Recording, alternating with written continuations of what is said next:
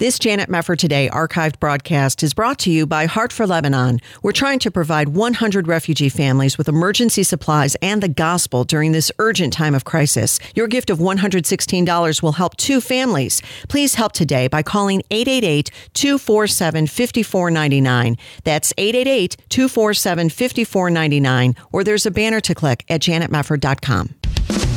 This is Janet Mefford today. Our confidence is in Christ alone. Are we going to stand with God come what may? If the Word of God says it, I believe it. And that's the way it is. And now, here is Janet Mefford.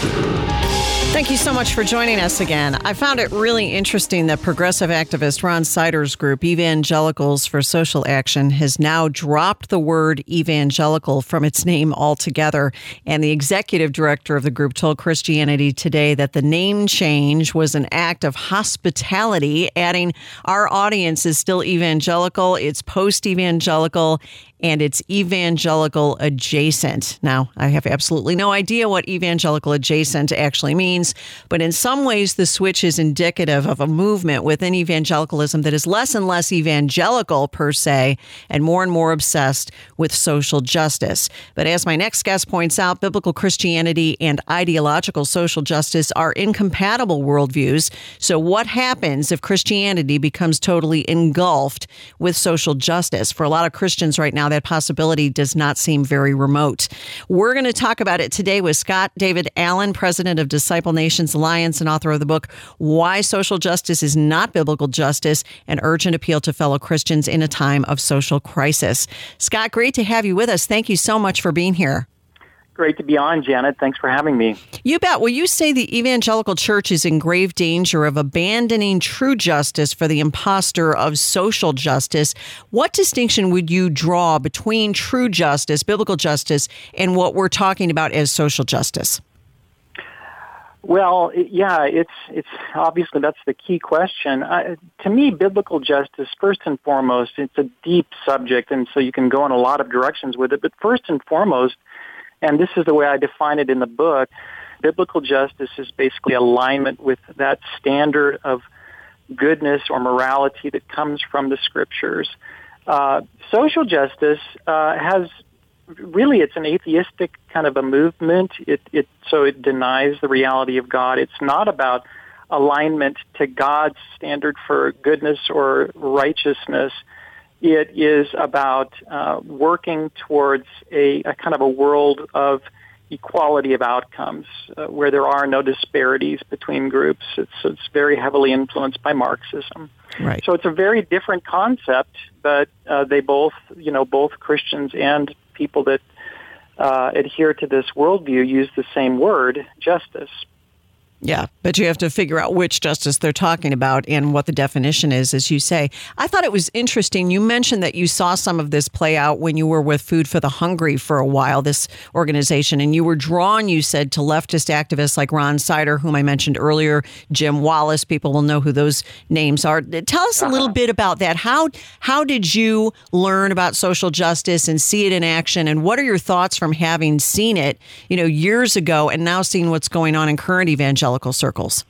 Yeah, well, so yeah, I joined the Christian Relief and Development Organization, Food for the Hungry. Um, I it's like 25 years ago. Out of college, I graduated from University in Oregon, and um, you know, at that time, the evangelical church was also divided on the subject of justice, where, and there's a real history to this. I don't want to go into too much detail, but more conservative or kind of Bible believing Christians at that time um, were reacting against uh, something that had happened in the church a hundred years prior, uh, where the word justice or social kind of got co-opted by the, this movement called the social gospel. Yes. So in reaction to that, you had a whole bunch of kind of more Bible believing Christians say we really shouldn't, you know, the, the mission of the church should really be separate from these ideas of social change, cultural change um, justice in terms of care for the poor and the needy.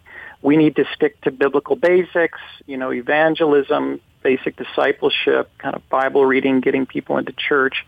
All really good things, uh, but uh, kind of unfortunately they had separated themselves um, from other really important things that the church needs to be involved in in terms of uh, care for the poor and really, frankly, influencing culture for for uh, for the kingdom of God.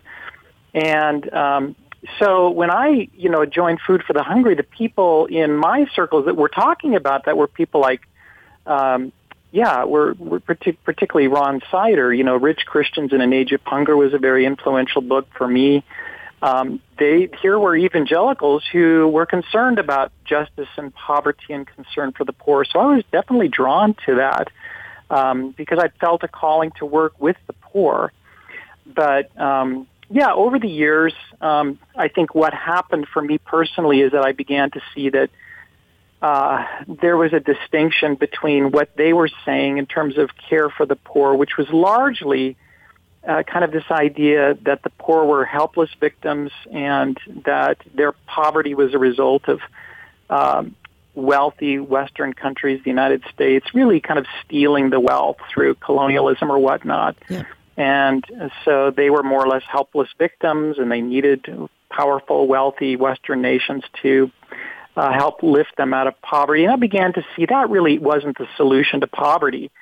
Uh, poverty wasn't so much rooted in income, income inequality as it was in false worldview beliefs. And if you could disciple people in a distinctively biblical worldview, um, including you know this understanding of economy and resources, that was much more important than lifting them out of poverty. So I began to become kind of uh, I don't know, just uh, I, I lost the the, the, the gleam that I had originally had got a little bit uh, lost there with some of that teaching. Yeah, well, and also I, it's interesting. It's an interesting subject for me too, personally, going back in my family and some of the social mm-hmm. justice influences in my own family over the last couple of generations. But this has been done before. That's one of my main frustrations. Looking at where a lot of evangelicals now are all excited about social justice, as if it's some kind of new concept. It's not a new concept. And as you're pointing out here, the older generation of the more progressive progressive evangelicals tried this all before, and Rauschenbusch and his social gospel has been tried before. What ends up getting lost in all of this, and I think we need to remember this, is evangelism and some of the important things that God has called us to do in order to reach lost people. It sometimes gets swallowed up in this desire to change the culture for maybe some good reasons, like you say, helping the poor. Mercy ministry has always been an important part of Christians' lives, but it seems to end up becoming a very worldly outlook as opposed to a biblical outlook. Is that a shift that you've seen taking place as well? Yeah, absolutely. Janet, you at the beginning when you set this up, you talked about how these are distinctive worldviews, and that's so true. Um, and they have very different understandings of what's really the root problem in the world and how do you solve that problem. So for for Bible believing Christians like you and me, the root problem in the world is sin. You know, we're we are alienated from God, and that alienation works itself out in all sorts of ways in terms of broken relationships and brokenness in our world. So if you want to fix things in this in the world, you have to go all the way down to that you know that root of brokenness in our sinful heart. Yeah. And people need to be saved. They need to be they need new hearts, they need renewed minds, they need new life in Christ. That's that's basic biblical Christianity. I think where a lot of Christians have kind of missed the boat um, is they they kind of feel like, well, then once they accept Christ, that's the end of the, you know, that's that's the end of mission. And I would say, no, that's really the beginning. Once people are uh, saved, then they have to be discipled in the biblical worldview and live that out in their vocations and in their lives in a way that you know serves as salt and light to change culture. Now, social justice advocates, they do not believe in original sin. They don't believe essentially that people are fallen. Those aren't, that's just not the, the way that they think. Uh, problems in the world are uh, basically rooted in systems and structures, social systems and social structures that result in inequality. So you have to change society by changing structures and systems. And this is why there's so much talk today about uh, systemic racism or structural inequality. Yep. Exactly. So it's all about changing social systems and structures. Uh, you know, as Christians, we go, well, yeah, th- there's some reality to that for sure. So our systems and structures can be broken and fallen, but just replacing old structures with new ones, old governments with new ones, isn't going to change things unless people change at Exactly. the heart level of their hearts. That's Really the thing that's missing from uh, from from ideological social justice. They just don't believe that. Totally right. We're going to pause. Scott David Allen with us. Why social justice is not biblical justice. That's his book. We'll come back to the conversation after this.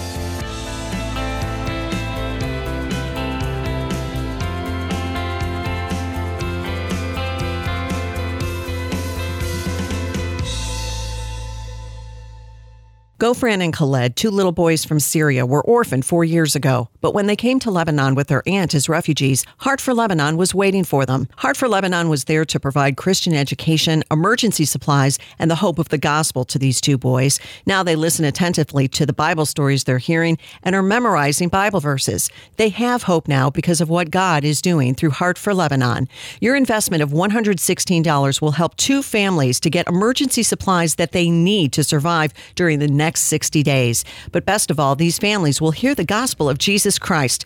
Call now 888-247-5499. Here's Camille Melky, founder of Heart for Lebanon, to explain why he's encouraged right now. you could sense maybe from my voice the excitement, right? The sense of God has us here in a time and location in history that is unprecedented. This is an opportunity time, God sized opportunity time like never before. Right now, you could see a, a wave of people in great anticipation at what God will further do in our midst in the years to come. Because I believe that the crisis in Syria is a long term crisis, unfortunately so. But I also believe that uh, right now we are starting to reap what has been sowed for many, many years in the lives of the refugees. We are seeing churches full of Syrian refugees. We're seeing Muslims coming to Christ. We're seeing children uh, now being the greatest testimony and the best evangelists within their communities. This is the result of many years of hard work and greater, I believe, by faith, far greater results are coming in the near future. Your gift of $116 will allow Heart for Lebanon to help two families survive during the next 60 days. Call now 888-247-5499 or there's a banner to click at janetmefford.com. 888-247-5499. You're listening to Janet Mefford today. And now, here's Janet.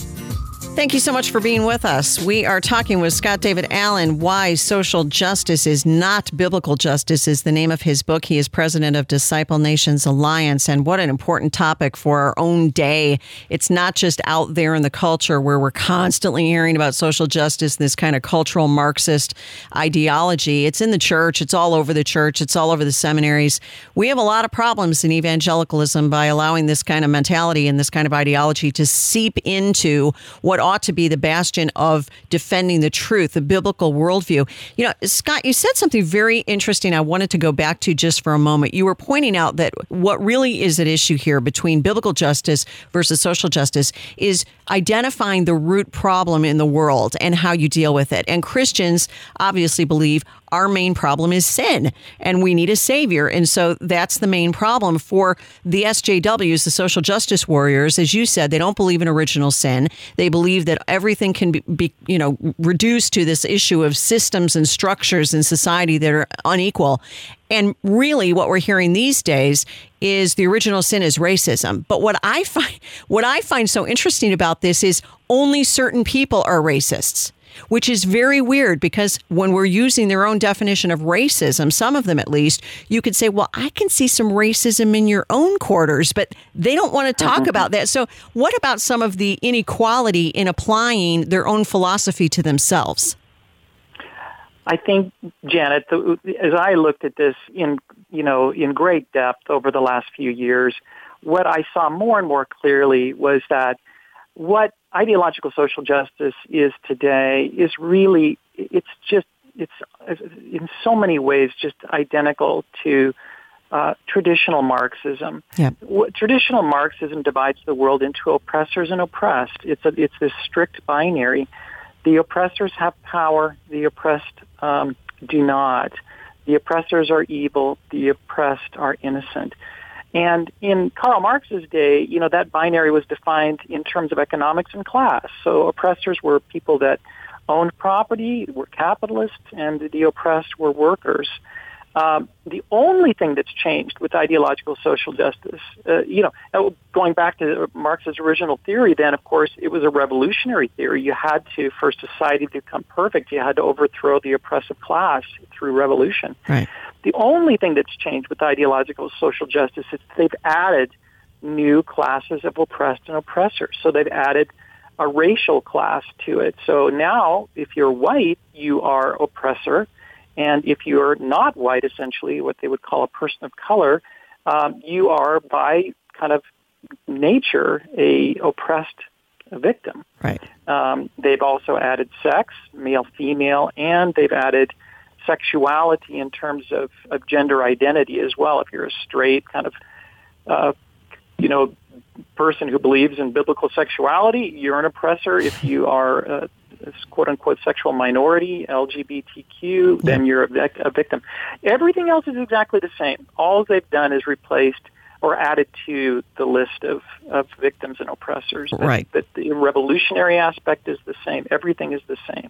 You're right about that. So when Kimberly Crenshaw comes along with this intersectionality theory, we saw that on display, for example, in the Women's March around the time of President Trump's first inauguration. And you had all of these classes coming together. And if you were multiple things at once, you were higher on the intersectionality scale. If you were a black lesbian woman, then you were, you know, higher on the on the oppressed right scale than you would be if you were just a black heterosexual man. You know, you're more oppressed. But the, the funny thing is, is they are cherry picking who the oppressed are, irrespective of actual data. This is what really floors me because a lot of us will go back and say, we fought an entire civil war in this country to free slaves. Can we not move on from that? That was a good thing, was it not? We have some bad things in our past, but we rectified those things, or at least gave it our best shot. We did what we did in the 1960s with the Civil Rights Act. So why can't we go back and look at some of the good things we did to try to overcome it? Is it just this revolutionary mindset that is so determined to undo America as it was handed down to them that is driving this more than logic, more than facts and rational thought?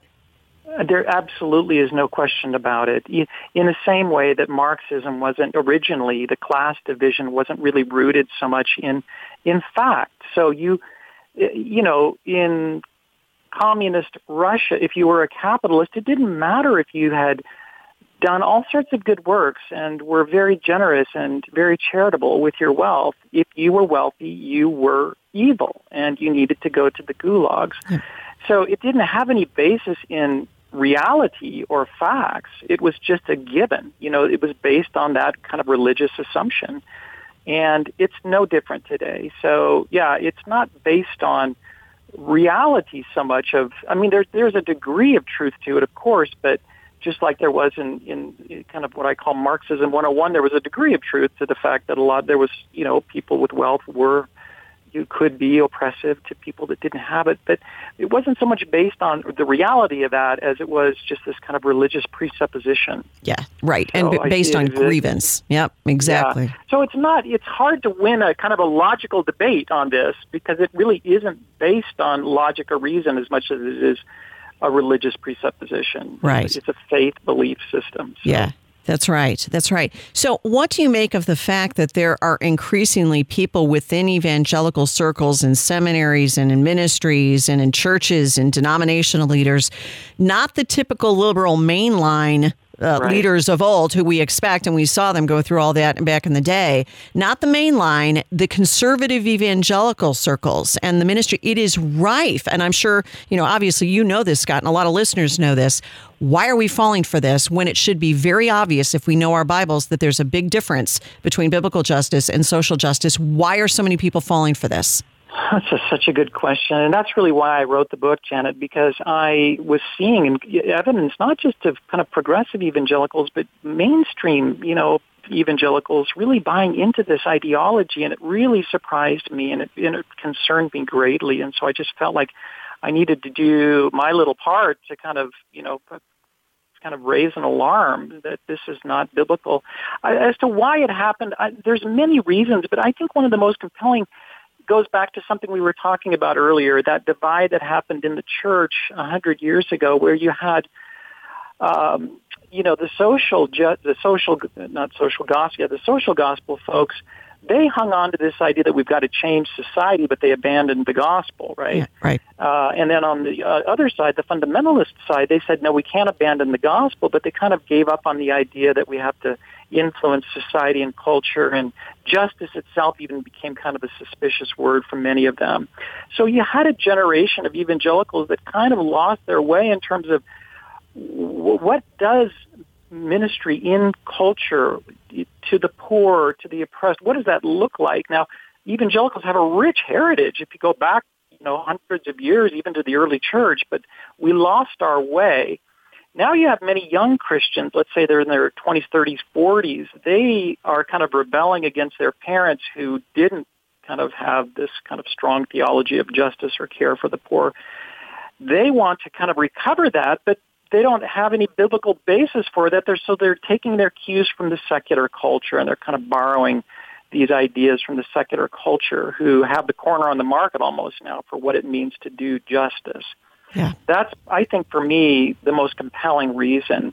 What I'm trying to say is to the church, we have a, we have the true basis for culture change and justice and concern for the poor, but it's biblical. Let's recover that. Let's not just on one hand abandon this or on the other hand just borrow the kind of the worldly ideas from our secular culture on this. Let's recover our own history and tradition on this. Totally right. What would you emphasize scott when we're going back to the true meaning of biblical justice what are the concepts that we need to recover and emphasize?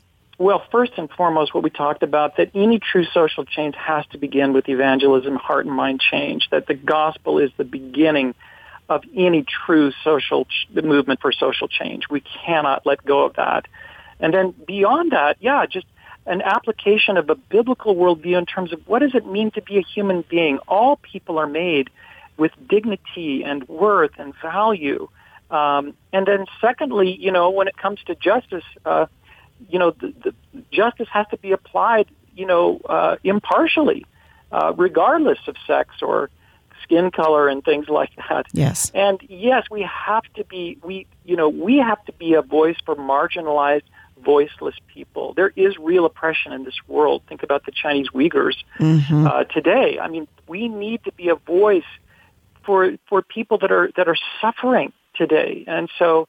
Uh, we need, yeah. There's a there's a there's a strong basis for for that kind of really important work for the church to do. We just can't do it according to the categories and the presuppositions of this this false ideology. Yeah, very well said. And what do you think will actually happen in evangelicalism if we continue to go in the direction of social justice? What will this do, do you think, to the visible church if this ideology continues to spread and infect the younger generations? In 20 years, you'll have SJWs as far as the eye can see, and that's not going to yeah. bode well for Christianity.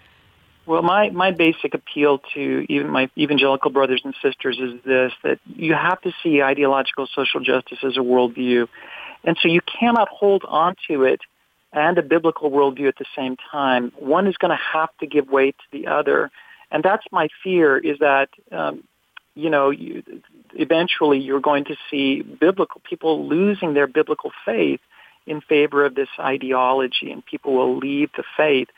Um, so I just am saying you just can't hold, these are incompatible worldviews. You can't hold on to both of them. Choose the truth, choose the biblical worldview and abandon these false ideas. They're wrong and they, they harm people. They harm, uh, even though they use words like justice and equality, they actually harm people and society. Yeah. And we, we, we are tasked with loving our neighbor and doing good for our society. So we've got to move in the other direction. No doubt about it. Well, the name of the book, Why Social Justice is Not Biblical Justice by Scott David Allen. So good to have you here, Scott. Thank you very, very much for joining us. Thanks, Janet. Really appreciate it. Well, we appreciate you. Thanks for being here. We'll be back on Janet Mefford today.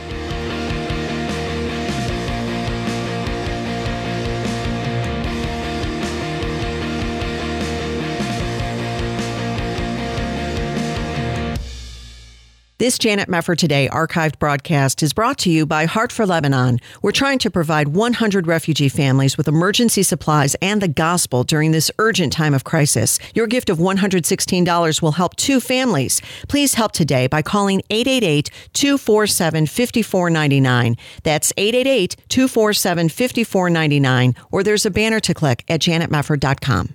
This is Janet Mefford today. And now, here's your host, Janet Mefford. Let me just get the important headline out of the way when we're talking about last night's presidential debate. Who was the loser? I'm going to go with Chris Wallace. I have never seen a worse debate in my life or a worse moderator than Chris Wallace. What a disgrace that guy was. He might as well have taken Joe Biden at one point, told him to go home and just taken his place as his stand in, because that's what he did for over an hour and a half last night as President Trump struggled to talk. He jumped in as much as he could, and sometimes he probably shouldn't have done that. But Biden interrupted. He, it was a catastrophe. It was terrible from a moderator standpoint. It was an embarrassment. And, you know, that was one thing that people were saying and commenting about on social media. The only thing that the Republicans and the Democrats can agree about tonight is that Wallace was a disaster. Actually, I don't think the Democrats would agree with it at all. All he did was prop up Biden and have double standards and yell at Trump for interrupting and saying that Trump interrupted more while Wallace interrupted Trump. It, it was just total train wreck.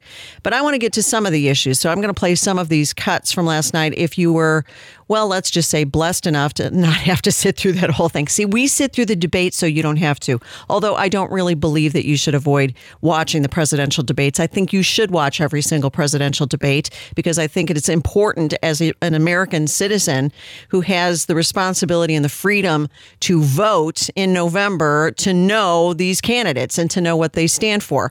So let's go first to the subject of Obamacare, for example. Joe Biden had this to say. Let's listen to cut one. One of the big debates we had with 23 of my colleagues trying to win the nomination that I won were saying that Biden wanted to allow people to have private insurance still. They can. They do. They will under my proposal. It's not what you've said, But and it's not what your party is- has said. that is simply your party a lie. doesn't say. it. Your party is wants to go socialist My party is and me. socialist Right healthcare. now, I am and the they're going to dominate Party. you, Joe. You know that. I am the Democratic Party right now. The platform of the Not Democratic Party Harris. is what I, in fact, approved of. Now, this is an interesting cut that I want to keep in perpetuity because he is basically that. uh, What an arrogant thing! I am the party. Well, sure, he's at the top of the party as the Democrat nominee for the presidency. But at the same time, he then goes on to say he doesn't believe in the Green New Deal. That's not my plan. Well, there are an awful lot of people in your party who are all about the Green New Deal. So I'm wondering if they were cringing while they were listening to you last night, Mr. Biden. It's just crazy. It's crazy. It's a very arrogant statement. It was a very strange moment. Now, Chris Wallace went after Trump for his alleged lack of a plan for replacing Obamacare. Listen to cut two.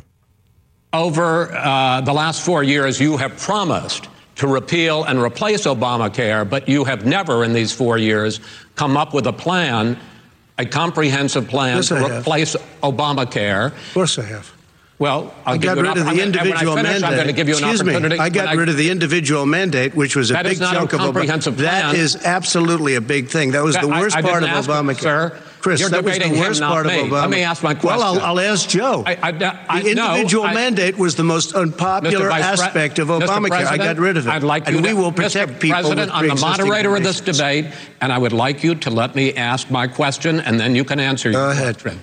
You, in the course of these four years, have never come up with a comprehensive plan to replace Obamacare, and just this last Thursday, you signed a largely symbolic executive order to protect people with pre-existing conditions five days before this debate. So my question, sir, is what is the Trump health care plan? Wow, what what what a wonderful neutral moderator, right? That's to show you exactly what kind of tone Wallace took with Trump throughout the course of the night. He didn't treat Biden like that. He didn't go after Biden. He missed all sorts of opportunities to really wallop Biden with some difficult questions. Let's see on the subject of Hunter Biden and the millions of dollars that he got from the wife of the former mayor of Moscow. Maybe we could talk about Burisma. Oh, no, we're not going to talk about that. Let's move on to climate change lots and lots of moments like that where Wallace could have taken a strong journalistic tack and moved in the direction of actually trying to get tough information out of both candidates, which, by the way, I support. I am not somebody who sits and listens to a debate and says to myself, I really hope he goes easy on my guy, but gets really tough with the other guy. I don't want that. I love actual debates. I love Lincoln Douglas debates. I know we don't do those anymore, but I want tough questions of both candidates. Why? That's the job of the journalist. That's actually something that you would do that would be a real public service because then nobody could accuse you of being biased. Nobody could accuse you of, of revealing to the country who your favorite candidate is. Nobody should know who your favorite candidate is if you're really doing your job. And I know that's another subject, but considering how Chris Wallace really made himself the subject of all of the controversy that rose above the rest of the controversy of the night. He deserves all the lumps he can possibly take. It, it, disgraceful. Now, listen to this. This is Trump's answer to this question about his comprehensive health care plan. This is cut three. First of all, I guess I'm debating you, not him, but that's okay. I'm not surprised. Let me just tell you something that there's nothing symbolic. I'm cutting drug prices. I'm going with favored nations, which no president has the courage to do because you're going against big pharma drug prices will be coming down 80 or 90 percent. You could have done it during your 47 year period in government, but you didn't do it. Nobody's done it. So we're cutting health care. All of the things that we've done, insulin. I give you an example. Insulin. It's going to. It was destroying families, destroying people. The cost. I'm getting it for so cheap it's like water, you want to know the truth. So cheap. Take a look at all of the drugs that what we're doing, prescription drug prices. We're going to allow our governors now to go to other countries to buy drugs okay. because they fact, pay just a I, tiny fraction. As I say, this is open discussion. No, let but this is big, let me, this is big happy, stuff. Sir. All right, let's move on. Let's move on. Trump, you've made a few points and let's move on. Let's save Biden. Let's move on. I mean, this is, again, just the same stuff that went on time after time after time after time. And meanwhile, Joe Biden and his behavior was infantile. That's the word that I've chosen to describe Joe Biden's behavior last night. It's as if the DNC took him aside and said, Joe, if you get flustered, just insult Trump again. Call him a name or tell him to shut up or call him a racist. Let's see, he was called a racist. He was called a clown. I kind of lost track of all the nasty things Biden said. Is that debate? Is that the sort? Yeah, isn't this what they talked about with Trump? Trump doesn't have the temperament to be president. He says mean things. He calls people names. He called him Lyin' Ted Cruz. He made fun of Jeb Bush for being low energy. Is this the kind of temperament? Is this the kind of human being that you think deserves to be in the Oval Office? Well, I hope all those never Trumpers in particular who made such a big deal over that issue with Donald Trump will say the same thing today about Joe Biden. I want to play one of those moments for you. Listen to cut four. If Senate Republicans go ahead and confirm Justice Barrett, uh, there has been talk about ending the filibuster or even packing the court, adding to the nine justices there. You call this a distraction by the president, but in fact, it wasn't brought up by the president.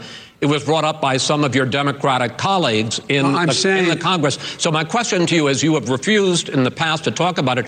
Are you willing to tell the American people tonight whether or not you will support either ending the filibuster or packing the court? Whatever position I take on that, that'll become the issue. The issue is the American people should speak. You should go out and vote. You're in voting now. Vote and let your senators know how you strongly you feel. Court? Let vote now. You're going to pack the Make court? sure you, in fact, let people know he doesn't you're want a senator. I'm not going to answer the question Why because you answer that because question? the question is the question Supreme is Court justice, the radical question, left. Will you shut up, man? Oh, that's nice. Very classy. And in fact, what President Trump was doing was what Wallace, Chris Wallace, should have been doing as the moderator, pressing Biden, why won't you answer the question on whether or not you would end the filibuster and pack the Supreme Court, as so many people on your political side of the aisle have advocated for? Why won't you answer the question? Instead, it was his opponent in the debate who had to answer the question, and it ends with a solid shut up man from the guy who's been in government for 47 years and wants to get into the Oval Office despite all all of his character flaws and all of his dazed and confused behavior over the last several months. Disgraceful. There's more to come, but we do need to pause very quickly. We'll be right back. You're listening to Janet Mefford today.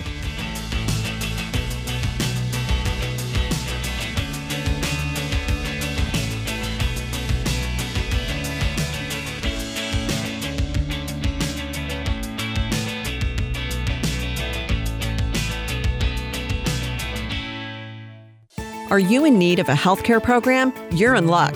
As a member of Liberty HealthShare, you're part of a community that comes together to share their medical expenses. You can sign up throughout the year with membership starting as early as the following month, and there are no contracts or commitments. Programs start as low as $349 per month, and there's no network, so you can choose your own doctors and hospitals. Liberty HealthShare is a nonprofit ministry, not insurance, so your money goes toward helping other members with their eligible medical expenses. And in your time of need, other members are there for you too. You can feel good knowing you're part of a community of like minded individuals who understand the importance of people coming together to bear one another's burdens. Find out more at libertyhealthshare.org slash JMT. That's libertyhealthshare.org slash JMT. Or call now 855 565 2561.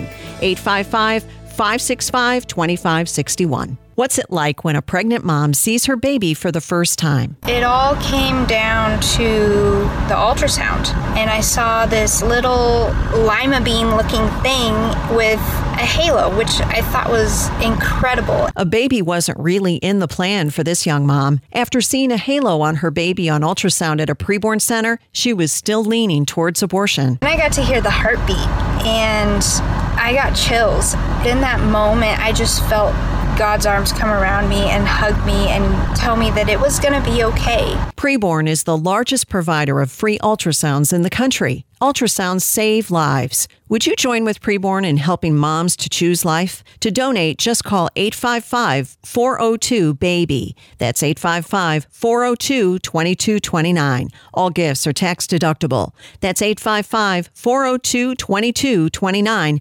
Or there's a Preborn banner to click at janetmefford.com. You're listening to Janet Mefford today. And now, here's Janet.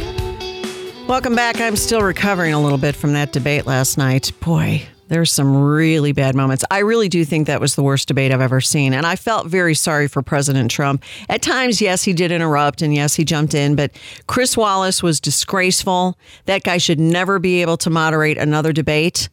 It was awful. Talk about taking sides and not even bothering to cover it up.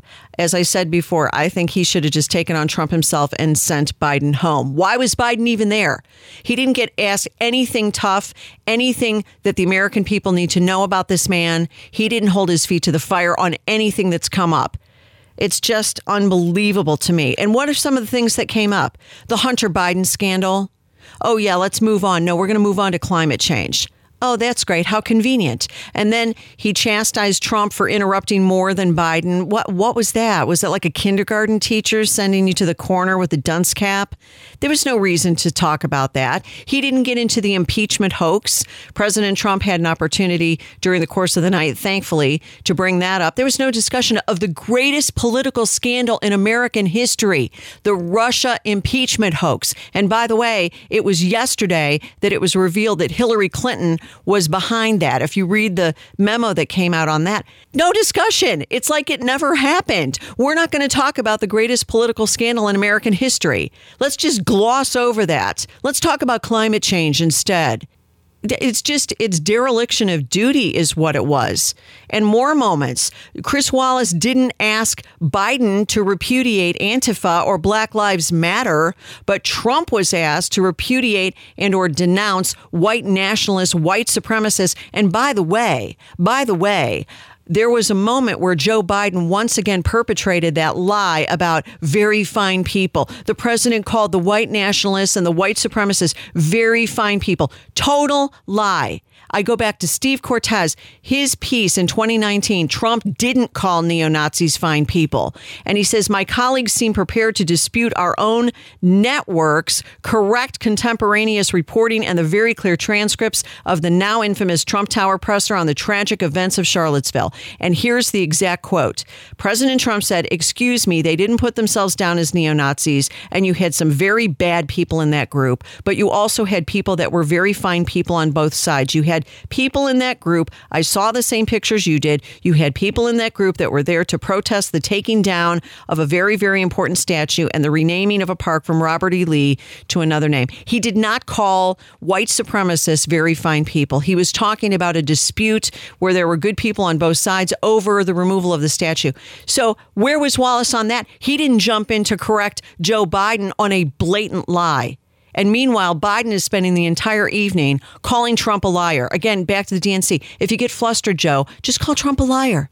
Just say he doesn't have a plan. He's a liar. You're lying. You don't tell the truth. We know he doesn't tell the truth. Giggle, giggle, giggle. Flash the veneers and curtain. That's about what we got. Incredible. Now, there was a discussion about COVID. So I want to go to some of that audio. Joe Biden slamming Trump's response to the coronavirus pandemic. This is Cut 5. He knew it was a deadly disease. What did he do? He's on tape as acknowledging he knew it. He said he didn't tell us or give people a warning of it because he didn't want to panic the American people. You don't panic. He panicked. In addition to that, what did he do? He went in and he we were insisting that the Chinese, the, the people we had on the ground in China should be able to go to Wuhan and determine for themselves how dangerous this was. He did not even ask Xi to do that. He told us what a great job Xi was doing. He said we owe him a debt of gratitude for being so transparent with us. And what did he do then? He then did nothing. He, he waited and waited and waited. He still doesn't have a plan. I laid out Sir, back in March exactly so what we should be doing. And I laid out again in July what we should be doing. We should be providing all the protective gear possible. We should be providing the money the House has passed in order to be able to go out and get people the help they need to keep their businesses open, open schools. It costs a lot of money. You should get out of your bunker and get out of the sand trap and get in, in your golf course and go in the Oval Office and bring together the Democrats and Republicans and fund what needs to be done now to save lives unbelievable that he tells President Trump to get out of his bunker when he's been hiding in his basement for the last several months and not actually going out and campaigning for the presidency. So many lies in that particular cut. But don't you remember, President Trump shut down travel from China early on and was called a xenophobe and a racist for shutting down travel from China from top Democrats. Don't you remember he had press conferences every single day with Dr. Fauci and Dr. Birx? That went on for a long time. Don't you recall how President Trump responded with the PPE and making sure that we could get all the face masks and ventilators that we thought the demand would be there for? Turned out that we didn't need as many as we thought we did, but that was a good thing. And you know, Biden, oh no, he's terrible. He's terrible. He was down in his bunker. This is what Trump responded. This is cut six. If we would have listened to you, the country would have been left wide open. Millions of people would have died, not 200,000, and one person is too much. It's China's fault. It should have never happened. They stopped it from going in, but it was China's fault. And by the way, when you talk about numbers, you don't know how many people died in China. You don't know how many people died in Russia. You don't know how many people died in India. They don't exactly give you a straight count, just so you understand. But if you look at what we've done, I closed it and you said he's xenophobic. He's a racist and he's xenophobic because you It's didn't think I should have closed our country. COVID. No, Wait sir, a minute. it's his two minutes. You didn't think we should have closed our country because you thought it was too, it was terrible. You wouldn't have closed it for another two months. By my doing it early, in fact, Dr. Fauci said, President Trump saved thousands of lives. Many of your Democrat governors said, President Trump did a phenomenal job. We worked with the governor. Oh, really? Go take a look. The governors said I did a phenomenal job. Most of them said that. In fact, people that would not be necessarily on my side said that.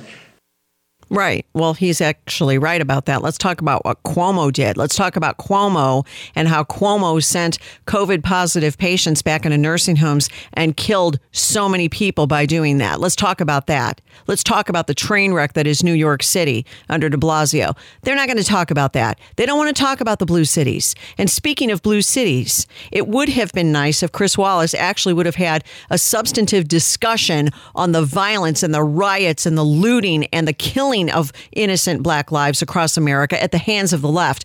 But I guess he just didn't have time.